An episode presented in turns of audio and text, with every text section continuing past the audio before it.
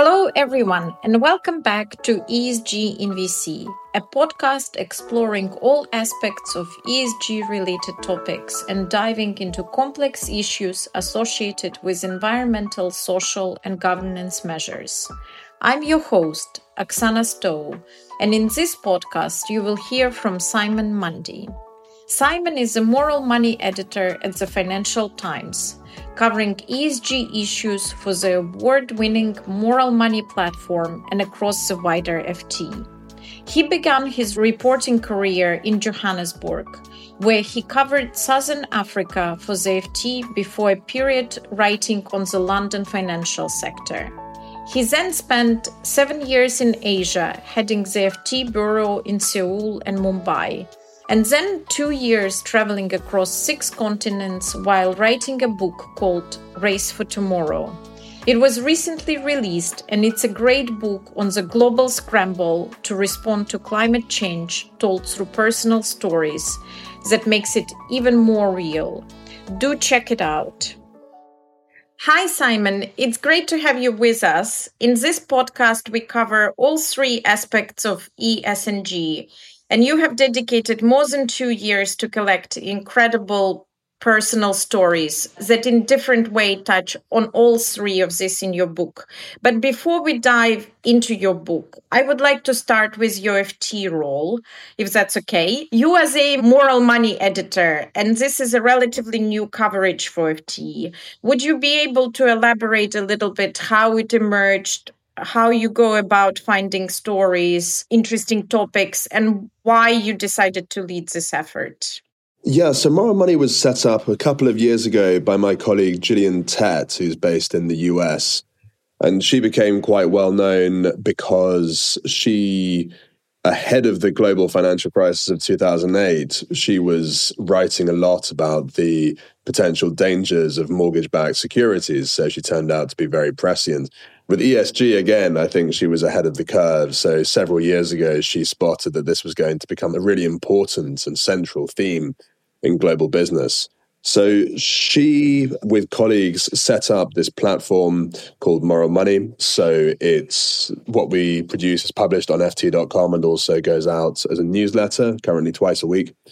And it's looking at the flows of money, how these affect the social and environmental impact of business and finance. So it's a very big subject, and it's something which is really increasingly top of mind for a lot of people in global business. I think when I started out as a journalist around two thousand nine, social and environmental impacts, these were things that I think a lot of companies felt they had seem to take seriously and they had to seem to care about them, but they didn't necessarily put a lot of time and resources into addressing them. And I do think that's now changing. I think a lot of companies are realizing that it's no longer good enough just to come up with an attractive seeming marketing campaign or something around this. You have to actually take it seriously. And that's why I think there's a lot of interest in the work that we produce at Moral Money, because a lot of people in business and finance really do want to stay on top of what's happening in the space. So I joined that team a couple of months ago now, having finished my book that I was working on. And and it's really, for me, it's a perfect thing to be focusing on right now, because there is no bigger story in the world right now, as far as I'm concerned. Great. And now coming back to your book, I guess storytelling is something that resonates with most of us, and you have done an incredible job collecting all these various stories across six continents. And I think you might get this question a lot, but which one had the most lasting impact when you were collecting those stories? Well, there are so many, as you say. So the range of characters featured in the book, and these are all people that I spent time with on the ground, in most cases in their home countries or in their place of work. So they range from Prince Abdulaziz, the energy minister of Saudi Arabia, to herders on the plains of Afar in Ethiopia, to winemakers in Chile and cobalt miners in Congo. So all of these really made a deep impression on me. I think one of the deepest impressions on me was made by one I just mentioned, actually, the cobalt mining industry in Congo. So I went to a town called Kolwezi, which is in the southeast of the Democratic Republic of Congo. This is an enormous country. It's ninety million people. It's an area the size of Western Europe.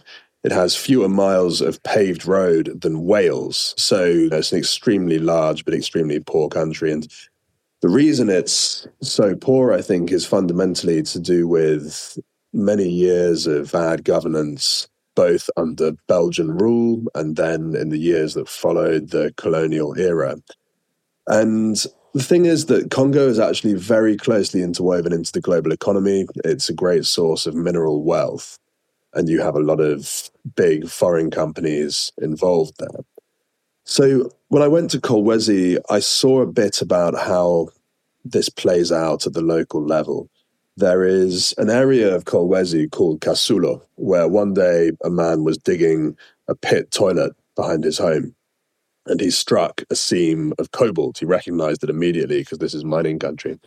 And he started digging a pit inside his house.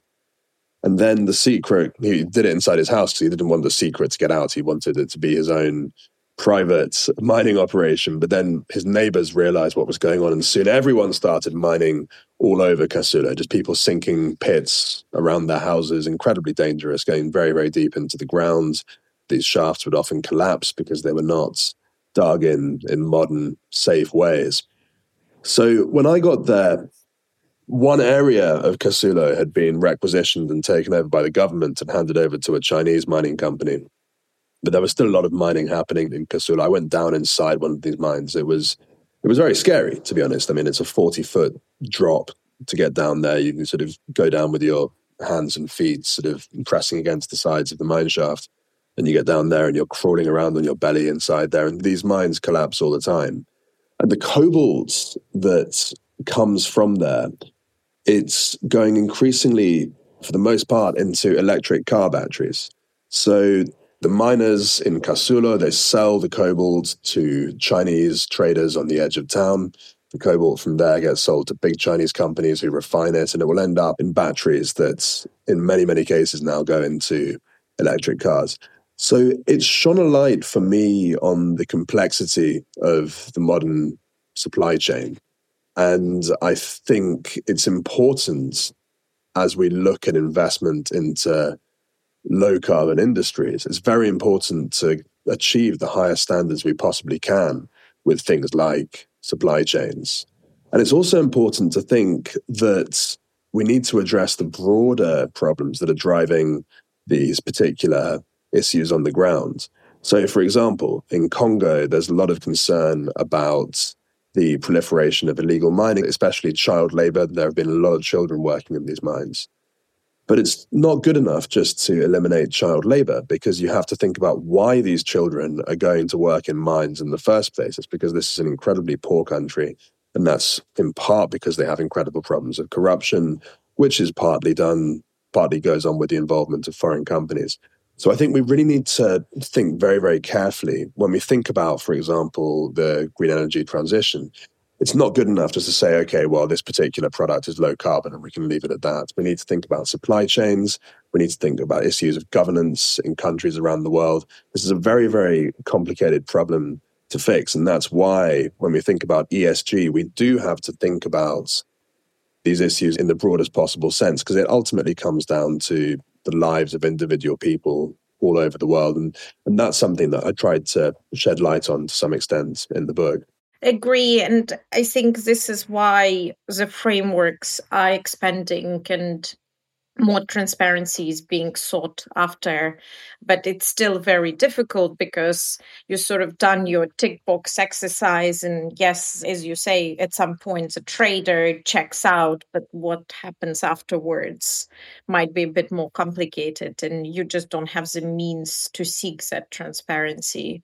So agree. And you also have met a number of entrepreneurs, and do you think that startup venture community has a shot at sort of being able to deal with the complex issues around all of E S G components in a sort of more progressive way, or they have their own problems? Yeah, well, I think it's very difficult. I mean, if you're a relatively small company, as most startups are, then to get, for example, let's say you're dealing with lithium-ion batteries, and to get visibility into the full extent of your supply chain right the way back into Congo, where your cobalt and your lithium-ion batteries probably comes from, it's very, very hard. So I think we need systematic changes. We need to have better systems of assessment and accountability. I think it's also worth thinking about how much we can expect of those systems. I think something I've noticed with a lot of E S G assessment systems, which if you're, for example, if you're a startup, you're not going to have your own big team of people going out and doing exhaustive assessments all over the world. You're going to rely on third-party assessments, almost certainly. When you look at the level, the sorts of product that are provided by E S G ratings agencies, I've been interested to see a lot of them will have scores. So, for example, there would be an environmental impact score, which could be, for example, fifty-eight point two four.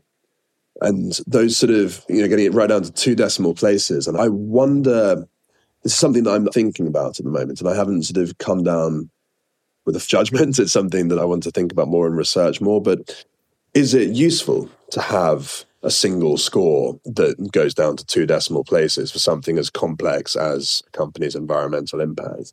Because inevitably, there's going to be a huge amount of subjectivity involved there in terms of how you weight the various components. So I think we need more assessment, we need more accountability, we need more data, but we also need to be quite clever and careful about how we use that data, because if we take a rather simplistic approach and don't take into account the real huge complexity of the things we're working with, I, I think we might start getting a bit off track. Interesting. And I think also part of the solution, and once again, it's quite complex. It's way more complex than checking numbers in a way, even though that in itself has become a very sophisticated system. But audit is one of the solutions where you have a credible party auditing some of those scores and sources of data. But once again, we still can manipulate numbers, even on financial reporting. So it is quite important. And also, everything is so intertwined, in my opinion, adds an extra layer of complexity to it all. But my sort of maybe last question is around kind of taking into maybe a more high-level view that we as a society evolve, climate evolves, and we tend to sort of sometimes maybe forget that certain issues and certain changes are part of evolution. And for some, it's quite difficult to deal with it. But do you think that at this maturity of sort of human evolution, we have enough tools to deal with all of those challenges in a sort of good way or human way? Or do you think that there will be crises and those crises will lead to solutions? Yeah, I mean, it's a really important question. And I think the fact is that right now we are obviously not tackling this in the way that is needed. Um, the question is, could we? I think physically we could. I see no reason why we couldn't. If you, you look at the amazing resources and ingenuity that we have as the human race, absolutely, I think this is within our power to address this and to keep global temperature rise below two degrees. I'm not sure it's any longer possible to keep it to one point five, but I think two degrees from what I can make out, if we really got our act together, we could. The trouble is that we have a system at the moment that is still reliant on fossil fuels and has many other features that are perhaps not optimal. For example, you have a large number of people who are paid many, many millions of dollars a year and more, and you have people who have billions of dollars in wealth. Now, I think if you were designing a system to maximize the total amount of human well-being, you probably wouldn't design it like that. But there are people who are benefiting enormously from the current system that we have. And I think if you were to really tackle the climate crisis, you would have to disrupt a lot of things about the current system. And a lot of people who are doing extremely well out of the current system might find themselves doing somewhat less well. A lot of those people would probably somewhat be somewhat resistant to that prospect. And a lot of those people are very powerful politically. So I think that's, that's one of the issues that we face. I don't think it's an issue with technical capability. I think it's an issue of political will and ambition. Something that struck me when I was at COP twenty-six in Glasgow was the hugely varying levels of ambition between people, different people that I spoke to. And especially people in their twenties and younger just seem to have much higher levels of ambition. We're not so focused on the reasons why something was politically impossible. We're more focused on what could, in principle, be done, and then how that could actually be done.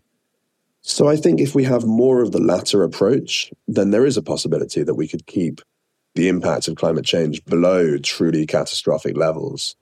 But I think if we stick to this rather feeble level of ambition, which I think is constrained by how much skin in the existing game that some powerful people have, then I think we will remain on our current trajectory to a large extent, which is a very, very dangerous trajectory and will lead to enormous numbers of lives and livelihoods lost. So the stakes are incredibly high. I think we can do an awful lot better than we're doing. One thing I think about a lot, for example, is the scope to introduce really serious carbon pricing. I mean, various jurisdictions around the world have been experimenting with carbon pricing. Obviously, the E U has a cap and trade system, which is the world's most advanced. But even in the E U, the extent of carbon pricing is way short of what would be needed to drive a real deep transformation of the economy.